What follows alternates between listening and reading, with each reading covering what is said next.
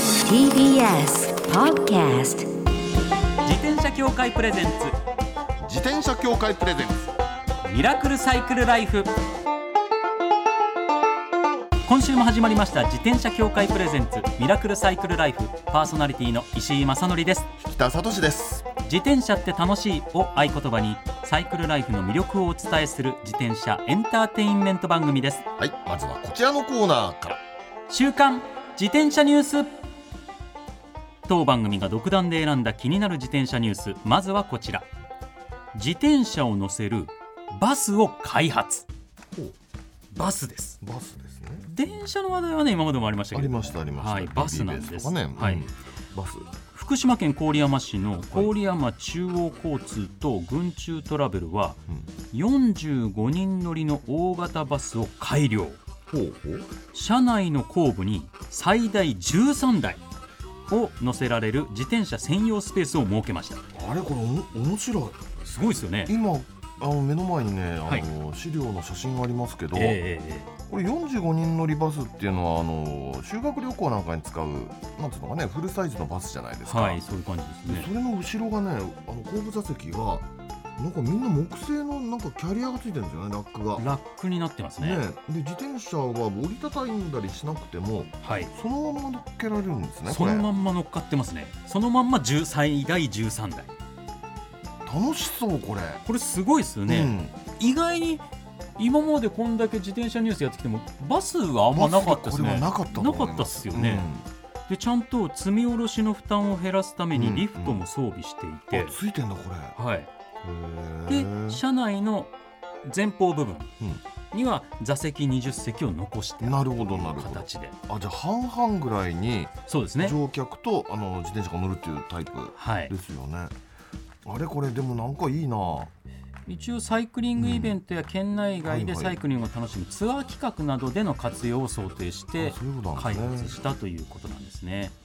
これねバスに自転車を積むっていう発想っていうのは、はいあのねサンフランシスコなんかで元祖があったりするんですよあそうなんですそうねでサンフランシスコってあの坂が多い町じゃないですか、はいだから自転車自転車をすごく使う町なんだけど坂のてっぺんまでもうもう乗っていくのはしんどいんで、うんうんバスで乗っけちゃおうみたいなのがあったのあったんですあああでもそれはねバスの後ろにあの外側のところにキャリアがついててそあーこに乗っけるだけだったんですよはははなるほこどなういるほうふうどにね中に入れて大事に運ぶっていう発想じゃなかったんですようね、ーんこれなんか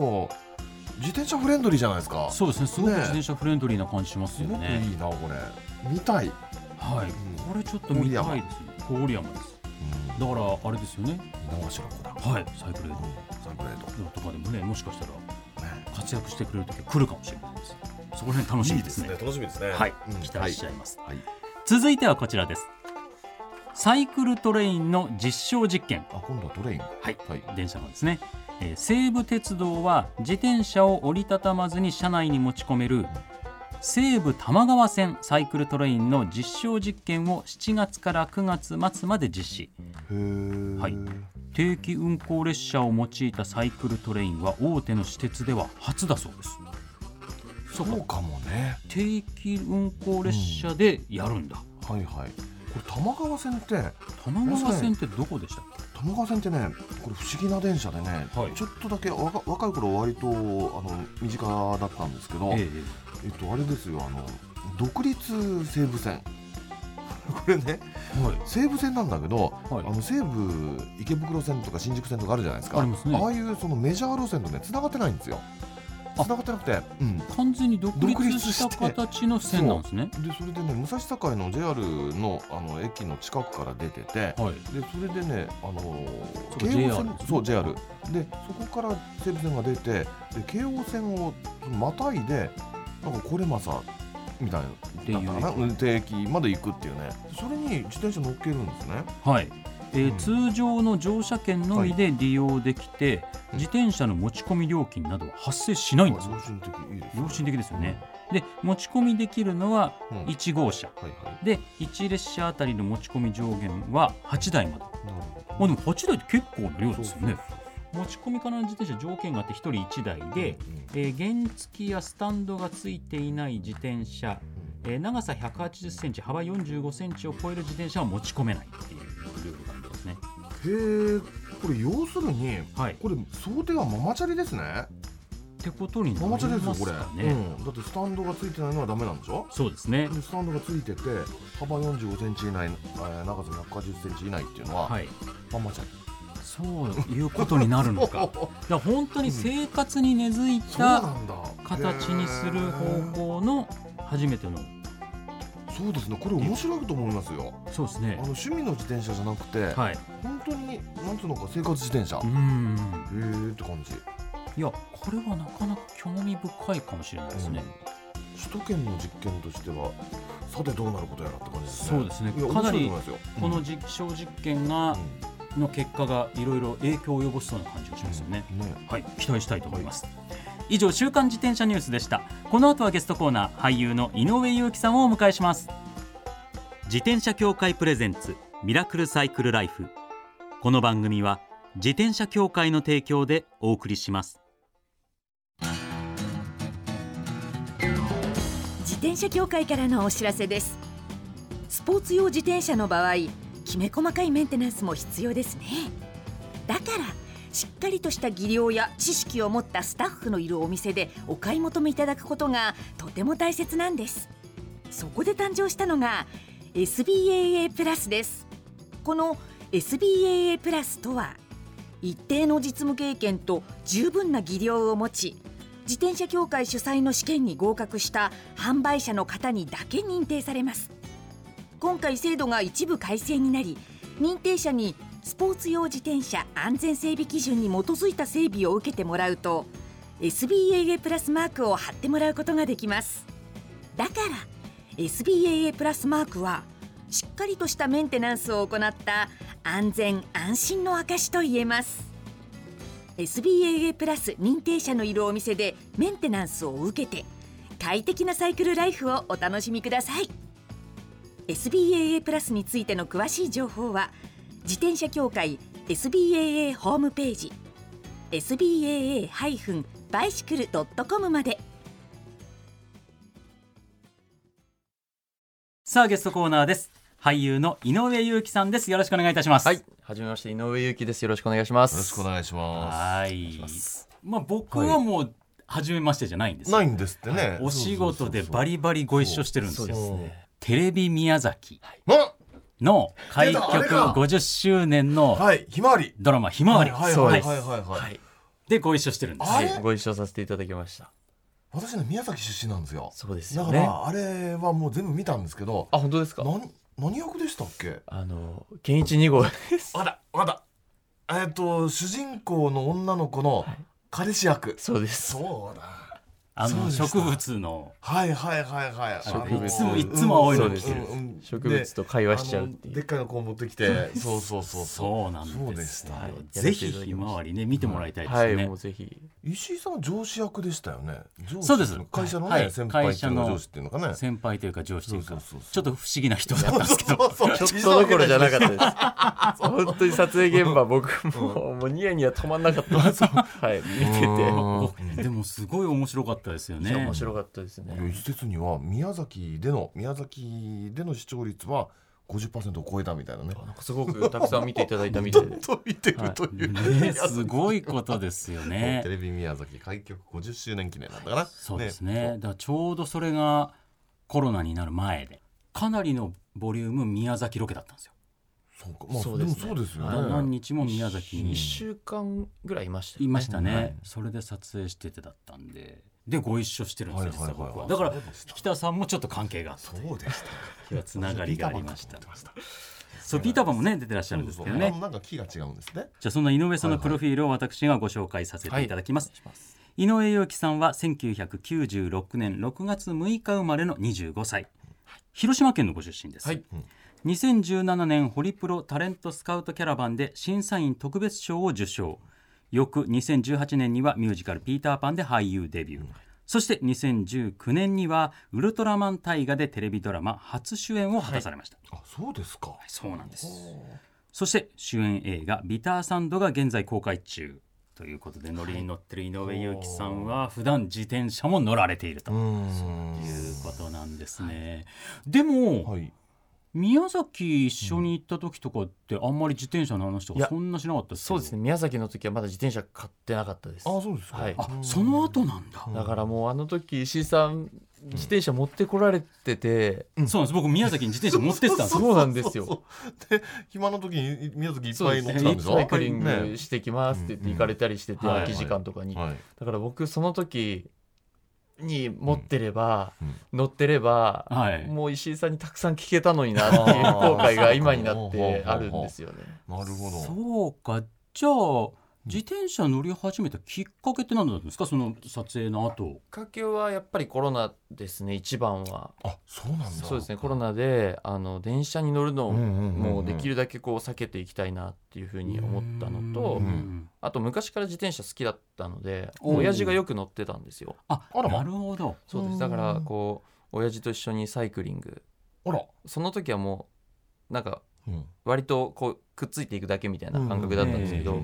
でも買ってくれてよく一緒に、なんかしまなみ海道はいはいはいはいはいしまなみ海道2人でサイクリングしたりとかしましたよねそれすごい何歳ぐらいの時ですかそうだ広島県出身だもんねそうですあうんそれうん小学うんうんこう中1ぐらいかな、中一中一もう、はいいいねそれぐらいの段階でしまなみデビューしてるってすごいですねあ、そんな感じなんですうかんしまなみし海道まってなみはね全世界のサイクリストの憧れの地です からねそうこなれんで本す当かよ本当にそもうなうのもう本当にうんしまなみ海道走りたいから海外からうん観光客の方が来てたぐらいのあそうなんで本す当に自そう転車乗りの聖地、うんサイクリストの聖地っていうじゃあもう中学校うん確か本当1年生ぐらいだったんですけど、うおの乗ってました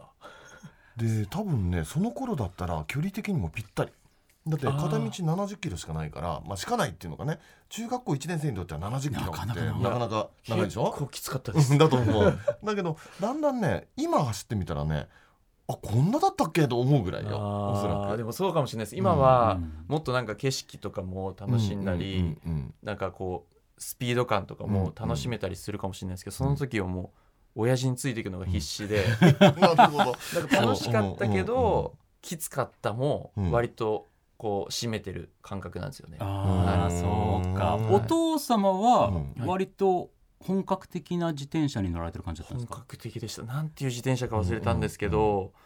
結構いいやつ乗ってました。ああそう形的にはえっと、うんこれがロードですよね。うんそうそうですねドロップハンドルロードロードバイクでしロードバイクああじゃあ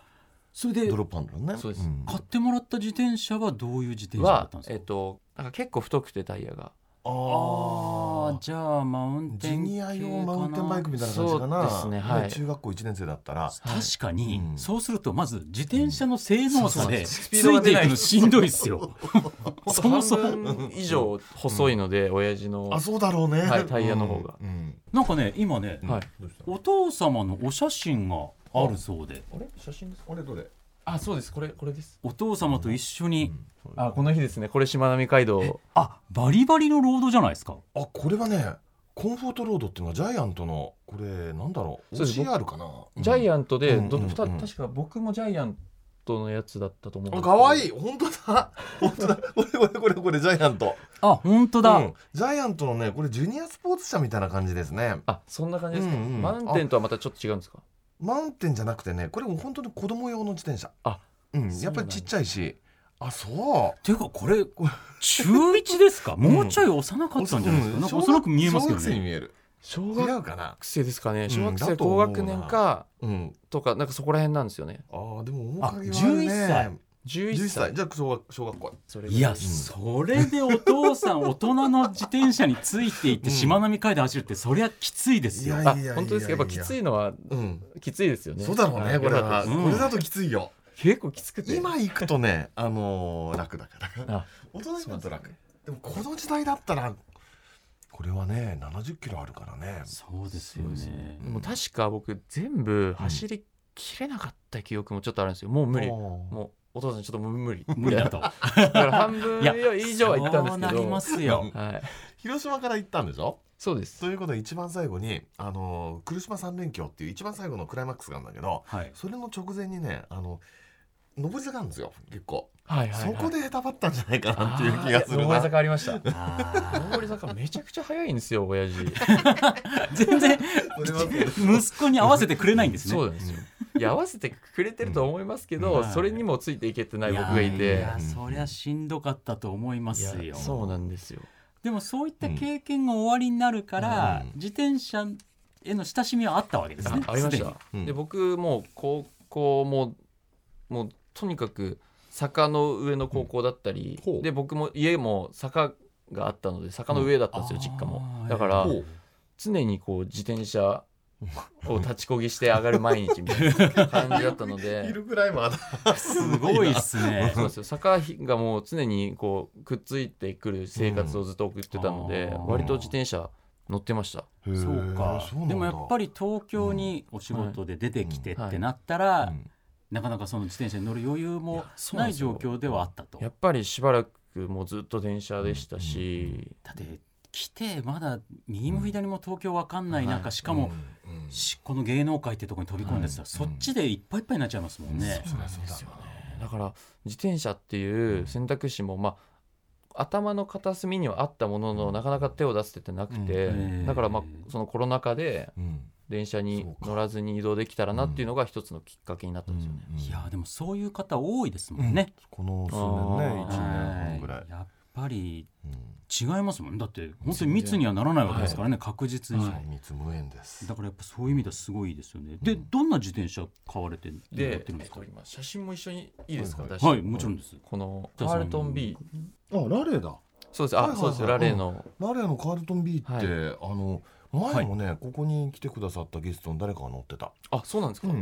これはねいい自転車ですよあ本いい当で自す転車か。っていうのはね確か黒森でしょこれそうですそうですね、あの黒森フレームで、はい。で手が届きやすいまあ割とねあの手にしやすい値段なんですよそうそうですそうでもね、うあんのフレームのその性質がいいからね私も乗ったことあるのああ乗ったことあってそうなんですかあの乗り心地がいいんですよこの自転車柔らかくてあの鉄だからあの黒森だからでだからねあの後で部品をこうパーツを付け替えてグレードアップしていくっていう楽しみもあるし長く乗ってて疲れないしねこれいい自転車ですよあーそれが一番移動ってことで最初乗り始めるきっかけですもんね。そそうですねう考えたら一番いいですそようね。結構いいかも乗ってて疲れない。あ本当疲ですれにかよくいていうかよかったですちょっと、まあ、うん僕気に入って今でもよく乗るんですけど、はいはいはいその今もちょっとおっしゃってたそのうんカスタマイズとかっていうのがはいはいはいはい全然わかんなくて、うんうんどそうですよね。本当こ今日はこういう風な機会だったので、たくさん聞きたいなって、はい、そうですよね。これはねやりがいがありますよやりがいがあるっていうかやりがいがあるベースになる。と私は思いますけどね本当ですか、うんあのーなんつってもねあのねフレームってねいろんな素材があってあのーでそれぞれのグレードがあるわけですよ。はいでグレードがあってね例えばアルミのフレームだったら、はいえー8万円から12万円ぐらいのぶ、えーゾーンだと、はいそんなにねまあいいフレームっていう感じにはならないわけならないというかああのーの軽ければカチカチだしでその乗り心地も考えてるとちょっと重いしみたいな感じはいはいだったりしてっていうね。はあはあアルミだとはい。でカーボンだとさすがにその値段帯はあんまりいいのがないなっていう感じがあってところがね黒森だとねはい。いいんですよ10万円前後ってちゃんとあの昔ながらのいいフレームが買えてでそこにねパーツをそのどんどんグレードアップしていくわけはいはいで多分ねこのうんフレームだとなんだろうなあのカルトン B だとはいおそらくねソラかティアグラぐらいがついてると思うんですよあえのなななんですかそのそれ今もうもうメモ帳を出してですね。今もうメモる体制バンバンですね。井上さんは。シマノっていうあの有名なメーカーあるじゃないですか。あのシシママノノっていうね、パーツのあメパーツのーメカーカーーででね、すパーツのメーカーギアとかブレーキとかそういった部分の世界世界最高のね日本のメーカーがあるんですよ。はでそこのブランドだとね、いくつかこうグレードがあって、いはいでおそらくね下からね数えて一番目か二番目ぐらいのがついてると思うの。あー空とか、えー、ティアグラとか、それはすでにもしかってすことるですかともうすでにあー今乗ってる今やつつ。いてるやつが多分そのあたりがついてるんじゃないかあと。ーとそうなんです思うのね、はいでそれをね1ランク上げるだけでね全然性能変わるんですよ。クラリスってやつがついてる。あクラリスあじゃあクラリスだったらクえラリスーっとまあ空と同程度がちょっと低いかっていうあ感ーじち全然その違うんですか乗った感覚が、一番違うなと思うのは、はいブレーキを変えてみるとねはいブレーキが例えばそのさっき言った空とかクラリスとかだったら、それを105ってやつに変えてみるわけですよ。 105ですか105ね、はいで最高はねデュラエースっていうやつとアアルテグラってやつがあるんだけど、105だけでも十分で変えてみるともう精度が全然違うのよキュッと止まるし、気持ちよく安全に止まれるねっていそうそうう。そう少しずつじわっと止まれるしそうそういろいろね変わってくるえ石井さんはどそのブレーキとかはいじられてるんですか僕はあんまり変えない方なんですけど、うんももともとのともとのやつ、でも変えたやつもありますね。やっぱ変わります。明らかに変わります。の、まあ、石井さん証券者がねはい基本だから、タイヤあーが小さい自転車も多いんで、はいうんまたそれで、まあでもタイヤが小さい分影響も大きいですけどね。そういうとこ変えると。あーそうそうでもそうですうよねん、だでもまあそれは本格的なカスタマイズなので、うん最初のうちははうんなんか、例えば見た目的な部分いでやそうそういうのちょっとまず聞きたいです、うんまそこずも一楽発しいそうそう一発目そうそどういうところをカスタムムしたらいいですか、これちょっとですねもう ねその話してるうちに随分ね時間が来ちゃってるんですよあ。なのそうでですはいこのお話の続きは来週来週おはい伺いしたいと思います。はいそし楽しみてですじゃあ最後に今週の最後に井上裕貴さんからお知らせがございます。はい、あ、ありがとうございます。あの今僕が主演を務めさせていただいている映画ビターサンドが絶賛公開中です。ぜひ見ていただきたいなと。そしてもう一つ、はいえっとテレビ朝日さんと ABC テレビさんで放送中のドラマ地上の接吻というドラマにも、えー出演させていただいているので、はいすみません。ぜひご覧ください。はい、ぜひと T もよろしシくャツなかなかいいですよこすれみません。今日 T シャツちょっねとラジオなんですけど、見えないけビタどーねビターサンドのビターサンドって書いちてょあっる。と T シャツをうん着てきました。ぜひご覧くださいってこれ手書きだけ手そう書できす見えねるけど、もうぜひご覧くださいと全国順次公開っていう文字だけ書かせていただきました 自分で書いたの自分ではい自分でちょっと落書きい最初からなんか最初からプリントさされてるみたいに見えますね。や僕やっぱ見られるって思うとすっごく時間かけて書いたんですよ、あだからあのなるほどもうちょっと崩した方が良かったのかなといやー思いながらすごくかっこいやいやいうや、ん素晴らしいですよ本。当ですか、うんちょっとこれを着てねれてるみたいうんちょっとでも知っていただきたくと思って、い ます着て歩いてます、番組ホームページにね、あの、はい写真が載ってますので、あぜひともそちらご覧いただきたいと思います。お願いしますでは来週もお話の続きを伺います。俳優の井上裕貴さんでした。ありがとうございまあした。りがとうございました最後のコーナーはサイクル大辞典。一つの項目をきっかけに自転車トーク。さまざまな角度からサイクルライフの魅力を発信します。今回のテーマは、コロナが収束したらこんな自転車イベントをやってもらいたい、やってみたいです。うんまあね今本当に大変な状況で、うんまあ、収束しないことはないと思いますよいやそうそう絶対だっ時て間かかってもそろそろねワクチンも出回ってきましたからね、はいやっぱね、うんはい人類がいつかは今までもこういったことをね、乗り越えてきてるはずなんで、いはいはいつかは収束すると思うんですけども、そうしたらこんな自転車イベントずっとできてない状況ですからね、自転車イベントも。いやほんとこの1年半自転車イベントなくなっちゃいましたからね、はいい、やもう大変ですよもう自転車業界はほんと大変そうですよ おお参っねた。参ったっていうね北さんなんか自転車イベントっていろいろ今までも参加されてますけどそ、ういろいろありましたけどね、はいあのーもちろんねツアーイベントそれからヒルクライムレース、その他いろいろあるんですけど私ね思うんだけどあのーこのコロナ禍でね自宅にこもるじゃないですか、ええで家族と過ごすじゃないですかとかあのいろいろね自分の騎し方っていうのかあの人生考えちゃったみたいな人結構いると思うの。あー多分そうですね。そう何が言いたいかというとねで過去のことをいろいろ思い出すじゃないですか。はい。でそうするとあ修学旅行はああだった新婚旅行はああだった、まあ、新婚旅行今時あの国内とは少ないのかなと思いますけど、修学旅行特にはい。はい。修学旅行のコースを自転車で巡るツアーみたいなねそういうイベントなるほどそ。あのね修学旅行だけじゃなくてもいいんですよ。はいあの幼き頃、えー巡ったどっかを自転車で再びみたいなねあーそういうのねなんかどっかの自治体とかね企画してくれるとなんか楽しいなっていう。なるほど、うん思い出を巡る自転車旅みたいなそうそうそうそう感じですね。そうツそうアーか、あーうん面白いですね。なんかねあったら参加したいなとまあでもそれぞれねあの人によっての思い出コースっていろいろだから、まあそうですイねベ。ントになるかどうかわかんないんですよ。いやいやいやいやその勝手にやれって言われたら勝手にやるみたいだなからお大人の修学旅行あはいみたいな感じはいで、はいあそうそうそうそうそうあのよまあよく行ってるうん関東の人間だと日光とうんはいかはいはいはい、あ京都、はいはいはい奈良とかはいはいはがい修学旅行の定番ですけど、それはをいはい大人になっうてん歴史のことをもうちょっとしっかりうんなんか中学高校の頃ってそうなんです友達とワイワイすることがメインでそうなんですよあのちゃんと見てないじゃないですかそうなんですよあの昼間歴史のすごいいいところだって昼間バスの中で寝てるでし ょ修学旅行ってそうですねねえだからその大人の修学旅行、うん自転大人の自転車修学旅自行転車修か学旅行みたいな感じでそういうところを改めて行ってみて再発見するというのは確かにありえなそうんですよねか。ありだなーっていうのあったら参加したいなーってねいいですねうん僕石田なはんか個人的には、うんはいはいあのやっぱり食い倒れツアーですうんあね。それはいいな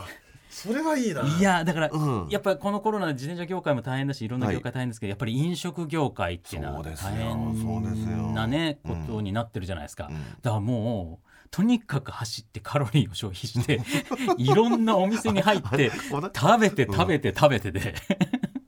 そいれいでですねあのお店を応援するっていう、まあ僕とか喫茶店好きだから昔ながら喫茶店とかいっぱい巡っていっぱい食べていっぱい飲んでそうですしよてねコーヒー飲んでとかして甘いもの食べても自転車だから太らないとそういねですよ。そそうそうれそうを 売りにしてガーッと走って。で、ミニベロとかのツアーであれば、はい最終的に行くお店はうんお酒飲むとこであったとしても、例えば、そうそこでお酒飲んでも折り折りたたたたんんでで持って帰るもできるしとかって言って、ありですよそういったところも応援できたりしたらいいなっていう、なんか外食ができてないストレスっそうてで、すね結構皆さんあると思うんですよ。ありましたよありましたっていうのがありますようーん、なかなかちょっと、まだ行きにくい面もあるし、はいはいご苦労されてるお店をね、うん応援する意味でもそういったとこ本ろ当をですねいろいろ巡るみたいなツアーもいいかななんていうふうに思っておりました、皆様はどんなイベントやりたいでしょうか、以上サイクル大辞典でした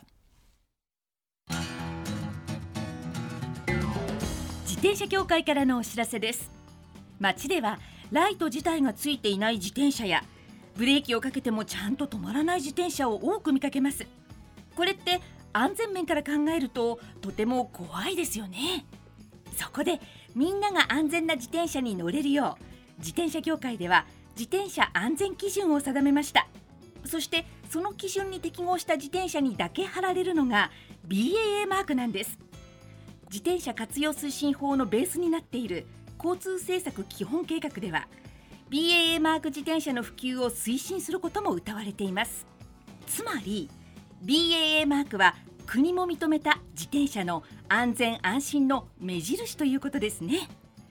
自転車をお買い求めの際は BAA マークが貼ってあるかぜひチェックしてみてください BAA マーク自転車で交通ルールを守って安全安心なサイクルライフを BAA マークについての詳しい情報は自転車協会 BAA のウェブサイトまでミラクルサイクルライフそろそろお別れのお時間ですなかなかイケメンですねいやゆうきくんかっこいいんですよ、かっこひまわりもねいいねはいあのそう Hulu でうん見ることができるそうなんで、あそうですかフはいル、はあはあはあぜひともご覧いただきたいですよ。その井上くんと、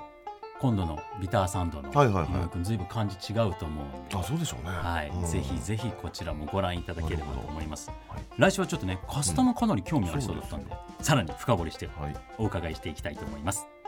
そして番組では引き続き「マイ自転車ニュースサイクリストあるある自転車脳内 BGM」募集中です忘れられない愛車の思い出も大歓迎採用の方には番組オリジナルステッカーを差し上げますメールアドレスはすべて小文字でサイクル -r-tbs.co.jp までお待ちしておりますお待ちしてますそれではまた来週お会いしましょうお相手は石井正則と北聡でした自転車協会プレゼンツミラクルサイクルライフこの番組は自転車協会の提供でお送りしました。